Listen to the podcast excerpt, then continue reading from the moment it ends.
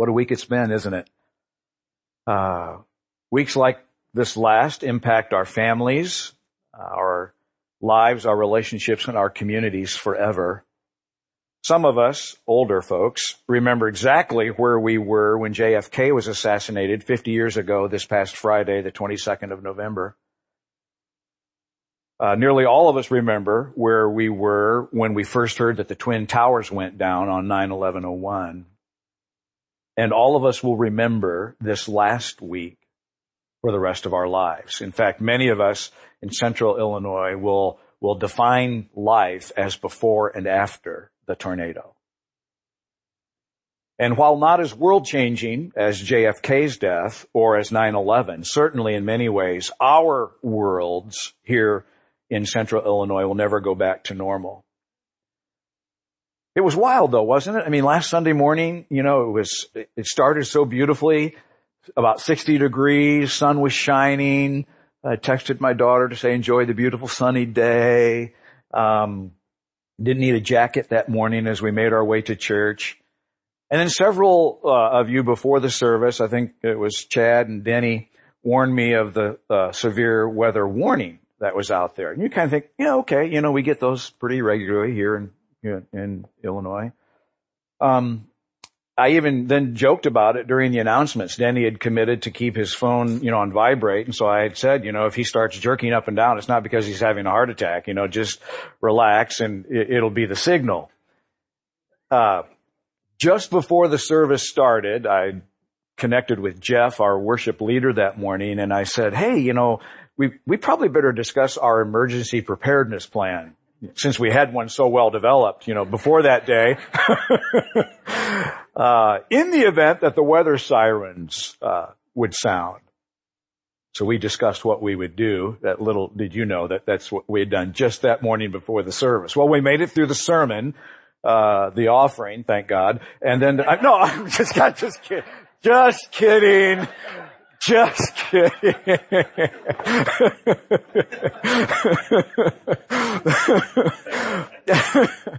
I couldn't resist, you know. And we were on the chorus to the first song when Denny approached me to say that the sirens were sounding. And then Jeff calmly dismissed everyone to the multi-purpose room, uh, Lori leading the way as if it was all scripted. Uh, and then we worshiped together with a final song. Steve led out in prayer, then we quickly dismissed to get people home. These are a couple of photos from uh, the sense of community in that room, which was actually quite powerful as we were oblivious to the real danger we were in at that moment. Over the afternoon, many of us were shocked as we surveyed the damage from the EF4 tornado that went through East Peoria and Washington and then moved uh, through the, the central Illinois. It started two and a half miles south of East Peoria, as we all know now, stayed on the ground for an unprecedented 46.2 miles. Um, the half mile wide twister struck East Peoria, Sunnyland, Washington, moved into Woodford County, west of Roanoke, towards Minonk, before dissipating a couple of miles uh, east of Long Point in Livingston County. And the tornado that struck Pekin started in southern Peoria County and jumped across the Illinois River into the north end of Pekin.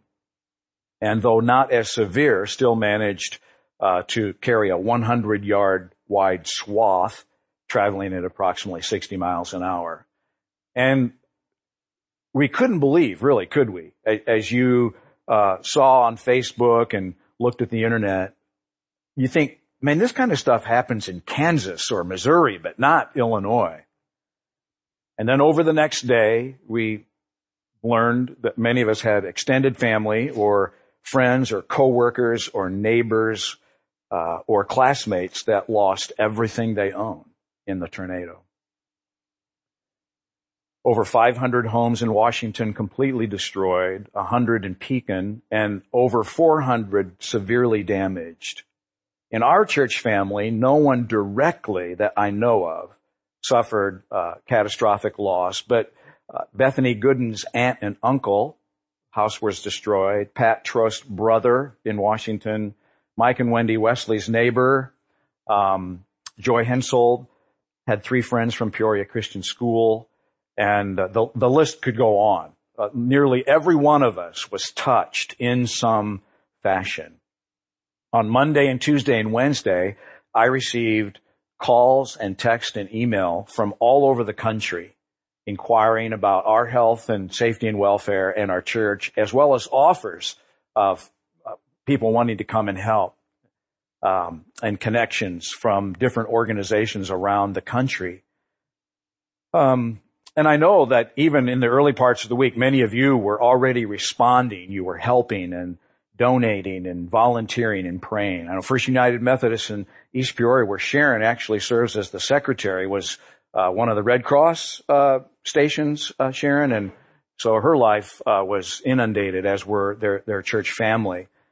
Um, Deidre Buckingham's Facebook page was probably the most helpful of anybody's um, in terms of providing the most current, up to date information. And I know many, many of you were involved uh, up through yesterday in community cleanup efforts. I was privileged to to go with a group from our church family with Samaritan's Purse into uh, the devastation in Washington, and uh, while I had seen pictures all week long, nothing prepared me for the uh, experience of the scope and the scale of the devastation. It's just, it was overwhelming. As we drove into the neighborhood, I began to cry. Just, it's, it's overwhelming. Uh, the, the carnage and the, and the devastation from that incredibly brutal storm.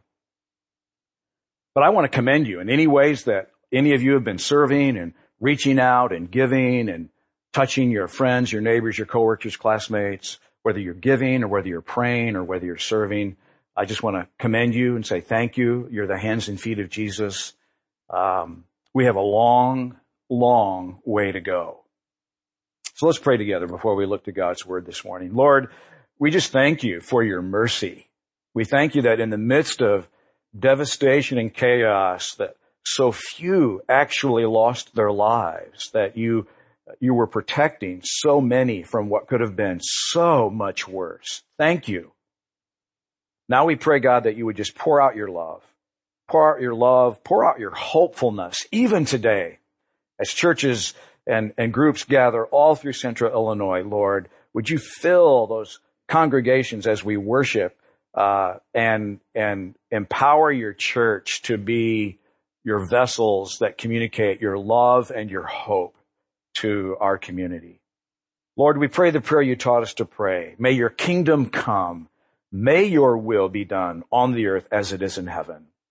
We welcome you here, right next door in Vineyard Kids.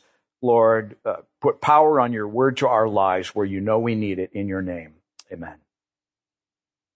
I had originally planned to just to share a Thanksgiving message, and we'll still get there, although the route has been detoured significantly by the events of the last week. But I'd like to encourage us this morning by looking at, at a few ways that these kinds of weeks impact our lives. First, they refocus our perspective on what's important. You know, all week long as we watched Facebook and YouTube clips of survivors telling their stories, uh, we were amazed, weren't we? But almost universally, they would say something like this clip I'm going to show you. Now, this, this gentleman is named Steve Booker. He's actually a, a first cousin of very good friends of ours who live in, in Urbana.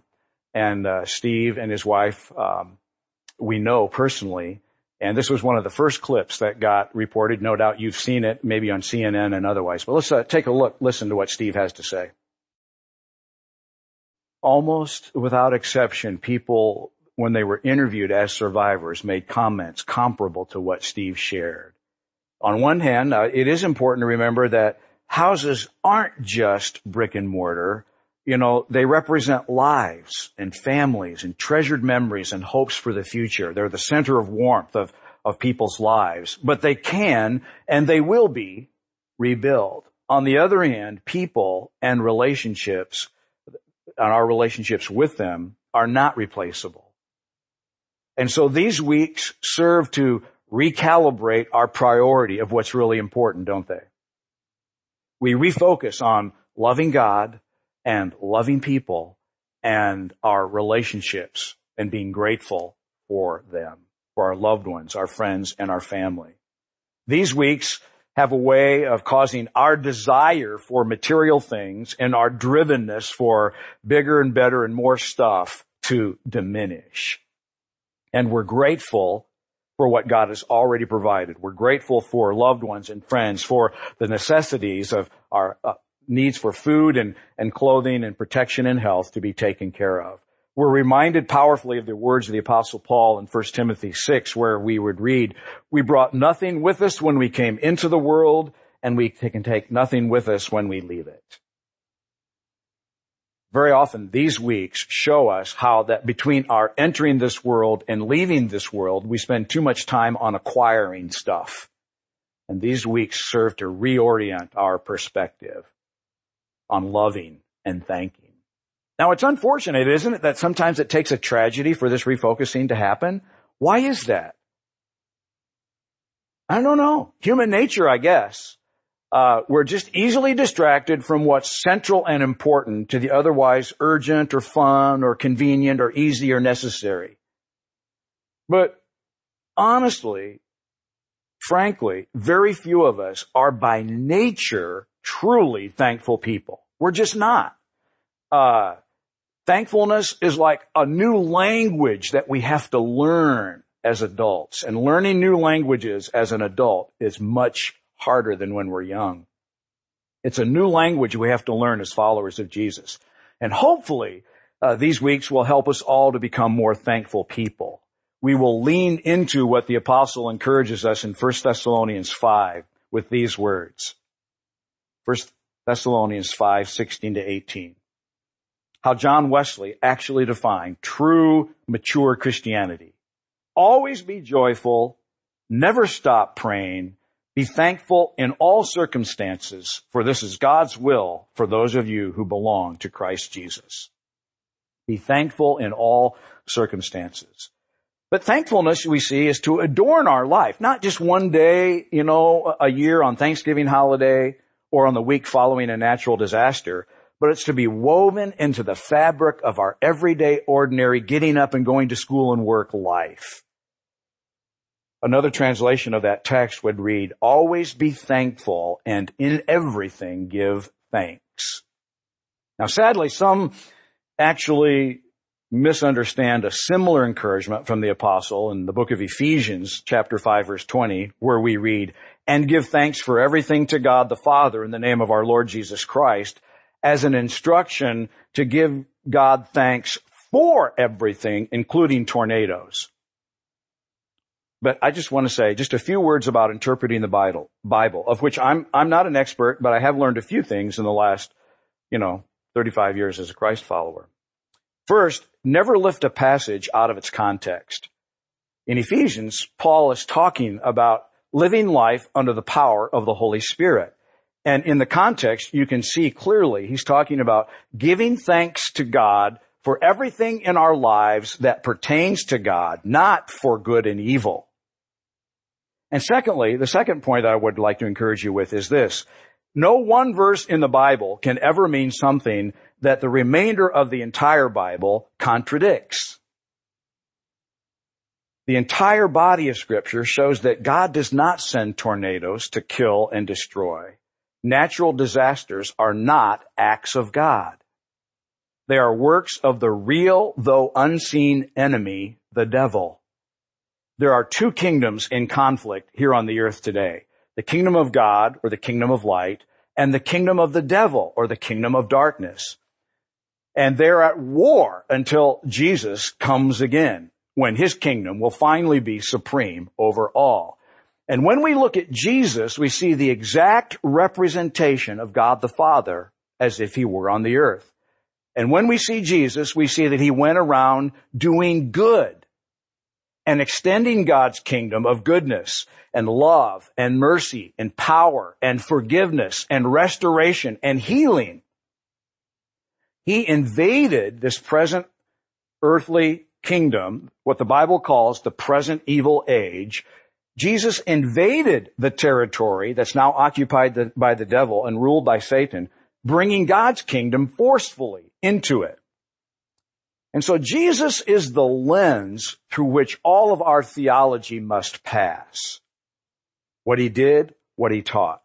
And it was on one occasion when Jesus was asleep in the boat after an exhausting day of ministry, in the middle of the night, a violent storm arose, threatening to capsize the boat, which contained Jesus and the twelve apostles. And they awoke Jesus and he rebuked the storm.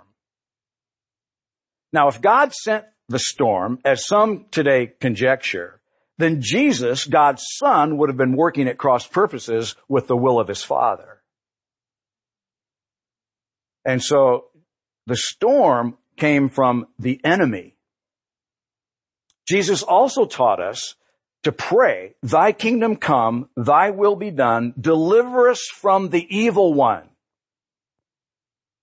And so there should be on our hearts and minds and lives uh, an expression of prayer for God's kingdom to come. And part of the kingdom coming is to be delivered from the evil one or the devil.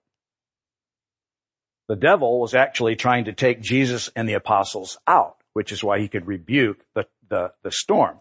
So violent storms, tornadoes, tsunamis, hurricanes, is simply weather run amuck in a world, a creation that's cursed by sin. God didn't intend for weather systems to operate this way, and in the eternal state, you'll see none of that kind of weather. The devil has twisted and perverted what God originally created, beautiful and perfect. It's the result of sin. And even now the apostle Paul says, the eighth chapter of the book of Romans, creation is groaning to be liberated from the curse that's in the world. And we can imagine that after weeks like this, central Illinois is, it, the ground itself is yearning to be liberated from the kingdom of darkness. Now it's, it's important to mention as a postscript to this point that God can and will use every trial that we go through to cause our faith or our trust in Him to grow. And God will use the events of the last week, as He already has, and the weeks and months to come to work for His eternal purposes. He'll be drawing people back to Himself or back to His church. He'll, he'll encourage people to, to have a bigger shrug factor, to love and extend grace and forgiveness to one another in ways that maybe before the week they weren't wired. He'll, he'll enable us to forgive petty offenses or maybe to restore broken relationships. Uh, the importance of which is grown in the, in the shadow of the last week. He'll cause our communities to grow together for people who might not otherwise have been kind neighbors to, to let the fences down and for us to be reunited. In a larger sense, God will use the trials that we go through to cause us to grow towards Christ likeness, becoming more and more like Jesus in what we do, what we say, and how we act. When Tina and I look over our shoulders at, at the seasons in our life when we've grown the most, it's when we've gone through the most difficult times when she was diagnosed with cancer in December of 2006, we did not like one bit what we were going through. Perhaps the hardest uh, year of our, our marriage. And we would never, ever want to repeat that opportunity, that experience again. But we are now humbled and grateful for the people that we've become as a result of that trial of our faith. Many of your stories would, would probably echo the same sentiment. It's not you would ever want to go through those things again. But on the other side of them, you've become humbled and grateful for the people that God has made you to be. Because your faith only grows through testing. I like how the apostle uh, James writes about it in James 1. Here's what we read. Dear brothers and sisters, when trouble comes your way, consider it an opportunity for great joy for you know that when your faith is tested, your endurance has a chance to grow. And so let it grow. For when your endurance is fully developed, you'll be perfect and complete, needing nothing. And so when we go through difficulty, we're to consider it an opportunity for joy and thankfulness, a time of refocusing our priorities on what is truly eternal. The second way uh, that I'd like to encourage us to to think of how these weeks impact our lives is they sensitize us to the needs of others.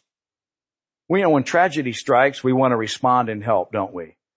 Uh, especially if we're not struggling too much with survivor guilt of wh- why did we make it out and the people we know and love didn't in terms of the, the tragedy. But it's interesting when when catastrophe strikes around the world, without exception, who are among the first of the first responders? It is the church of Jesus Christ in all of its forms, across all denominations. It's people are filled with the Holy Spirit, the compassion of Christ around the globe that are the first to respond. And even those who are not overtly followers of Christ, they're acting in a way consistent with the light that is in them. The Gospel of John tells us that Jesus is the one who gives light to everyone. And so when people who don't even know Jesus are responding out of care and compassion, it's because of the love for people that God has already put in them because they're created in His image. Because we're created in the image of God, we have compassion for hurting people, especially when they're in our communities. And friends, over the next uh, weeks and months ahead, there's going to be a lot of opportunity for for us as the first response relief gives way to the long-term work of recovery. It is phenomenal how when, when we were standing in, among the debris field yesterday to see the, the, the, amount of work that is going to need to be done to restore some sense of normalcy to our community. And I just want to bless and dispatch all of you to reach out and serve in, in the ways that God leads you, the connections you have, the relational connections through your work or through your neighborhood or through your school uh, or or through your family. We will certainly organize some church-wide efforts, but it is difficult because of the complexities of our schedule. We'll post those on our Facebook page and, a, uh, and on our community known as the city. But don't wait for the church to organize something. You are the church. And so when you do it, the church does it. But beyond the tragedy of the chaos uh, of the tornado, these weeks serve to sensitize us to the fact that we are surrounded every day in many ways by people who are hurting. It's just that we cannot see their pain or their brokenness or their hurt or their need. It's almost as if the neighborhoods filled with debris are a visible metaphor for the chaos and brokenness of lives and families all around us, of people who need Jesus. It's just that we don't see hurting people behind their veneers of pleasantness. We don't listen long enough to really hear them or to win their confidence where they'll disclose. Or we don't invest the time to actually connect and hear their life story. So I'm just encouraging us all to slow down and listen and ask God for eyes to see and ears to hear the hurting people that are around us every day where we work, live, play, and learn.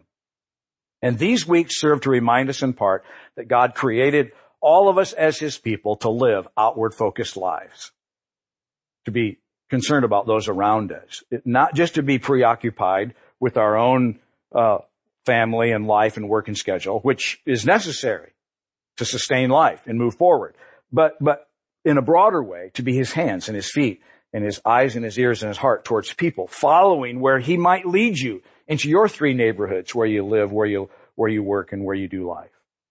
And we don't have to wait for another tornado to extend God's kingdom. Uh, in this sense, the church's mission is still the same. To help people follow Jesus and find the real life that he's got. And then lastly, a third way that these weeks impact us is that they propel our lives forward with a renewed but humbled faith in action.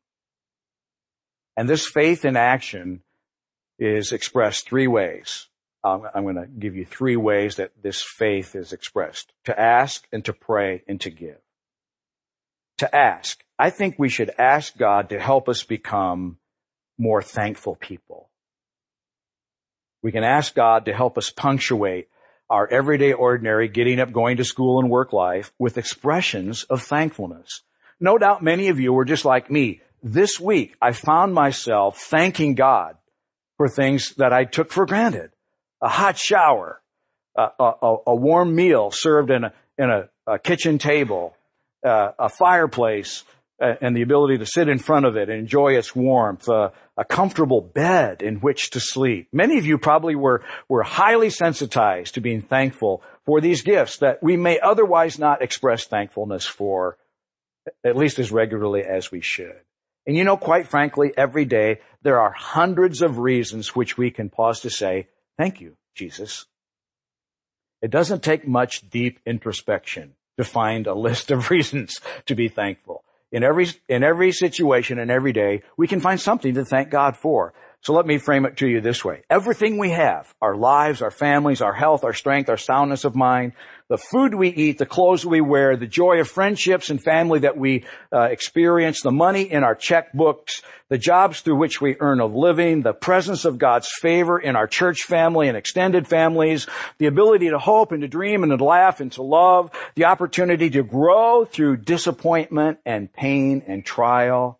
They're all free gifts from a good God, His gracious hand. And everything that you've worked hard to earn, whether that's good grades or a master's degree or a home or a retirement account or a successful business, healthy family, they're all gifts from God too. And so there is seldom uh, an opportunity not far from you for which you could offer up a prayer of thanks to God. So ask God to help us become more thankful people. Give thanks upon rising and retiring. That's a very simple way to bookend each of your uh, daily lives. A short, simple prayer of thanks when we arise. I pray for Him to fill us with the Holy Spirit. Mine goes something like this. As my feet hit the floor, I say, you know, good morning, Lord, uh, as opposed to, you know, good Lord, it's morning. Uh, um, there is a difference. Good morning, Lord. Uh, today's the day that you've made.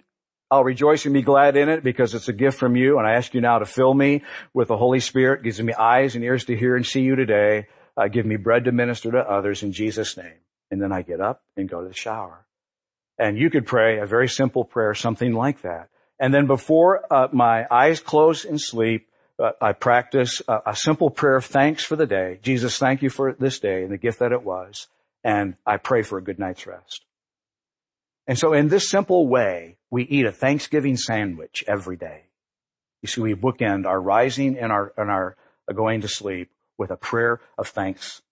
Here's another way that you can become a more thankful person, and that's pause to give thanks at every meal. Not because it's a religious ritual, but because it actually has power. The three occasions of breakfast, lunch, and dinner, or as often or as infrequent as you might eat. Punctuate the day with givings of thanks. And just use short, non-religious words. It can be something as simple as thanks, Dad. That's all it has to be. But when we bow our heads to pray, or actually more biblically speaking, you look to heaven with outstretched arms, because that's how Jesus thanked uh, the Father for the fish and the loaves looking up to heaven and raising his hand. So actually, this is a much more biblical posture, but I understand that at Avanti's this afternoon, that might seem a little weird. So it's okay if you bow your heads or close your eyes or don't do anything. Just talk it out loud. There's no religious form that's right or wrong. But when you bow your head or look to heaven with outstretched arms and give thanks. It's a powerful acknowledgement that everything we have comes as a gift from God. And for these particular gifts of food, we give him thanks and for the hands uh, that prepared it and the financial blessing to receive it. So these mealtime prayers serve to remind us of the goodness of God. A great simple opportunity to pray. And then use some form of objective reminder to prompt thanks to God for his goodness. Now, because here's how it works for me. I need help learning the language of thankfulness. And so over the last two years, I, I've used what, what I've just called a pebble of praise. It's a, it's a smooth stone and it's, it's earthy. It's, it's God made. And so this is as direct to God as you can possibly get because the stone comes from him. But every time I carry this, this stone with me every day, in my front right pocket. And every time I put my hand in my pocket, I'm physically reminded to give thanks to God at that moment for whatever uh, it is that's right in front of me. I, I made these available to our church two years ago on this same weekend, Thanksgiving Day weekend.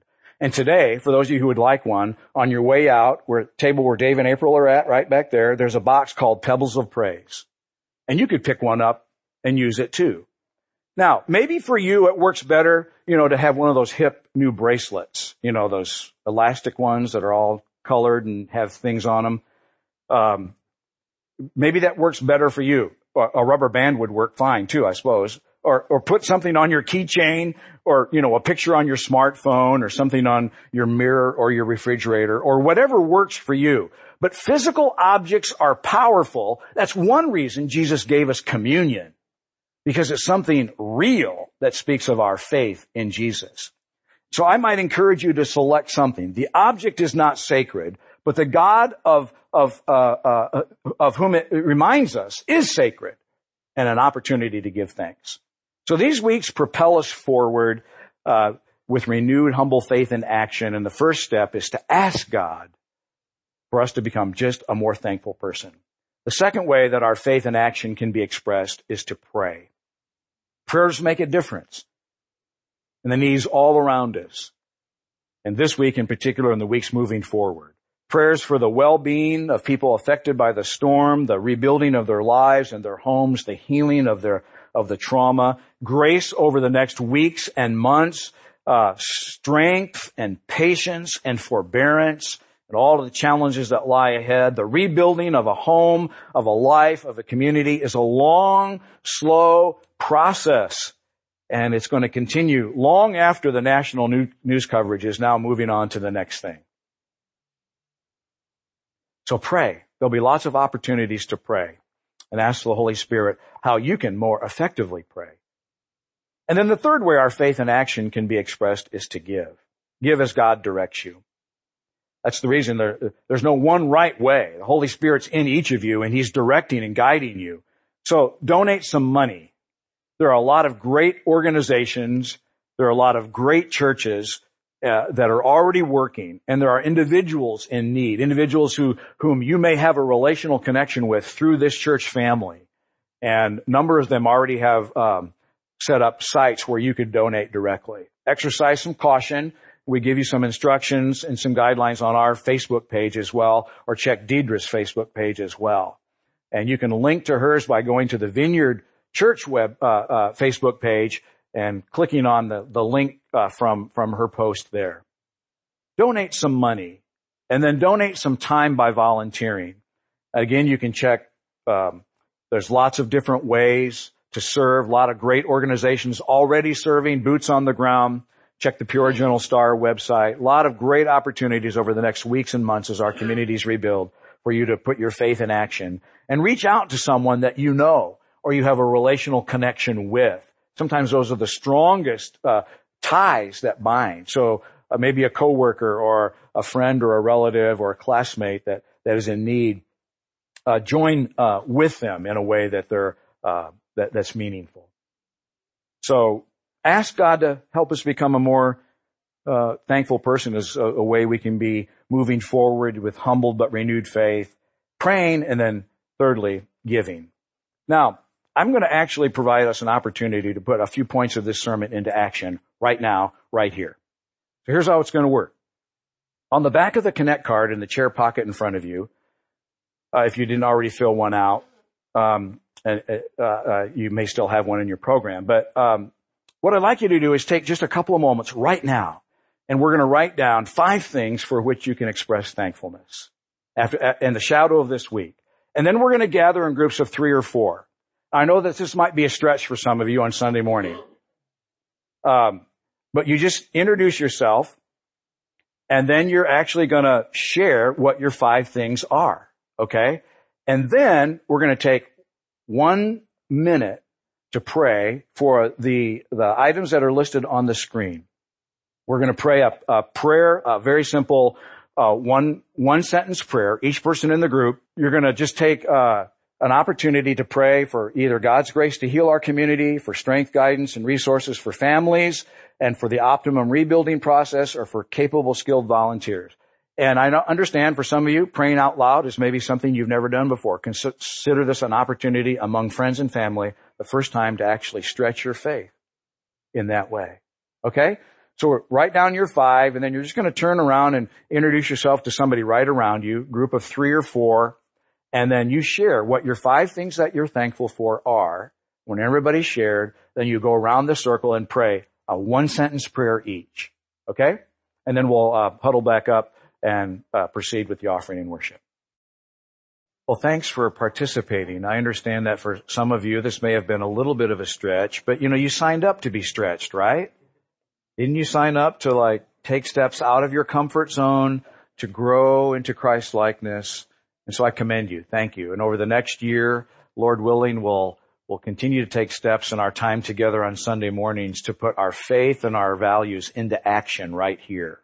So thanks for your willingness to be a part. These prayers and your expressions of thankfulness enable us to put legs of faith on our uh, uh, prayers uh, and, and, our values right here, right now.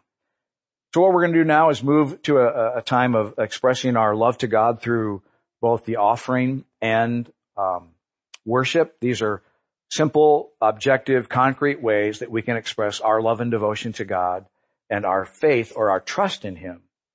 And so uh, when we give money that we've worked hard to earn and that we could use and we give it away, it makes no sense. So it's, it's a concrete way of saying, Lord, we trust you. And then we lift our hearts and hands in songs in a, in a way of expressing devotion to God as well. So Lord, we just thank you for uh, this time together as a church family this morning. I pray that you would use these words to, that we've shared to encourage our hearts to love you and, and to be thankful. God, now as we offer our lives to you again through the offering and through these songs, we pray that you'd accept them for what they are, tokens that we love you and we want our life to count for you in your name. Amen.